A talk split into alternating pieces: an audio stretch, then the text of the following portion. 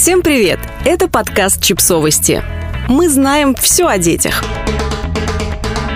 Как правильно хвалить ребенка? Семь фраз, от которых родителям пора отказаться. Часто похвала не убеждает ребенка повторять действия, за которые его хвалили, а приучает его не делать ничего без поощрения. Неправильные, слишком общие формулировки заставляют ребенка думать, что родители не обращают на него внимания. В издании Motherly разобрали самые популярные фразы для похвалы и предложили более подходящие альтернативы. Перевели для вас их советы советы?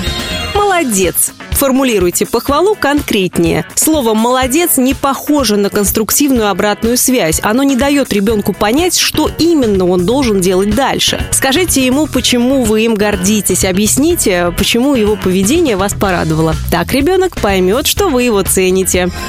Ты справился! Вместо этого попробуйте сказать «Я уже давно наблюдаю, как ты пытаешься завязать шнурки. Это не так просто, правда? Благодаря старанию и терпению ты скоро научишься». Хвалите усилия ребенка, а не результат. Обращая внимание на одни результаты, вы демотивируете ребенка. Отмечать успех нормально, но не игнорируйте усилия, которые прилагает ребенок. Такая поддержка покажет ребенку, что вы верите в него.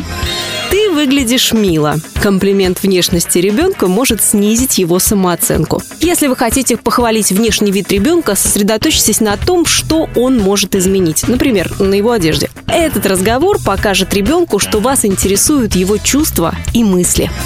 Отличный рисунок! Вместо этого попробуйте сказать «Мне нравятся цвета, которые ты подобрал. Почему ты выбрал их?» Конечно, проще быстро похвалить рисунок, даже не взглянув на него. Но дети ждут от вас не этого. Выберите элемент рисунка и расспросите ребенка о нем.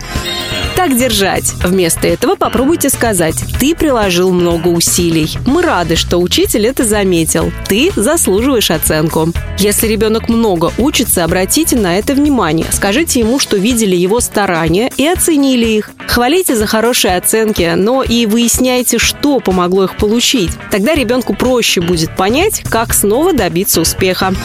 Умница! Вместо этого попробуйте сказать «Ты усердно работала над этой задачей. Я знал, что ты решишь ее, если сосредоточишься». Не стоит хвалить детей за их ум или склонность к определенным школьным предметам. Ты наконец-то доел весь ужин? Вместо этого попробуйте сказать «Кажется, ты сейчас не хочешь есть?» Это нормально, просто скажи, когда проголодаешься, я разогрею еду. Похвала за еду тоже заставит детей перестать прислушиваться к сигналам организма. Дети решат, что нужно есть, даже если они не голодны или не любят какое-то блюдо, лишь бы угодить другим. Со временем это может стать причиной переедания, поэтому никакой похвалы за обеденным столом. Подписывайтесь на подкаст, ставьте лайки и оставляйте комментарии. Ссылки на источники в описании к подкасту. До встречи!